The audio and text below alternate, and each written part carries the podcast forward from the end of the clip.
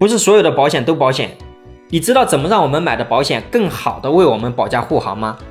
第一，买保险以前做好保险规划是核心。那么买保险以前，当务之急是要搞清楚怎么才能做好保险规划。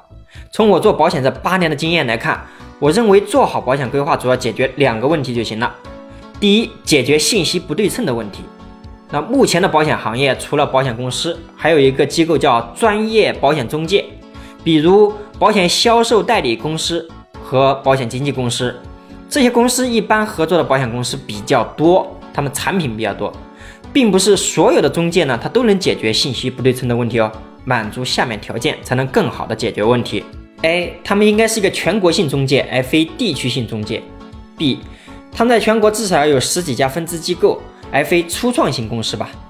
C，最重要的是，他们与全国至少有几十家甚至上百家保险公司有合作，满足以上条件的公司基本上都还好。第二个就是量身定制保险方案的问题，那适合我们的方案才是最好的。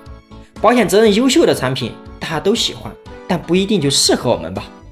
身边有人拿三五万买健康险，但这个标准似乎也不一定适合我们吧。有的保险便宜，但这些保险。它阉割的保险责任会不会是我们看中的点呢？所以做好保险规划需要根据我们的实际情况量身定制。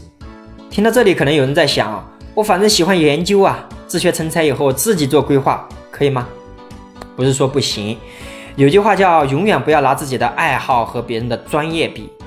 那这句话用于买保险再适合不过了。好歹人家保险是一个个性化足、专业性强、服务要求高的商品嘛。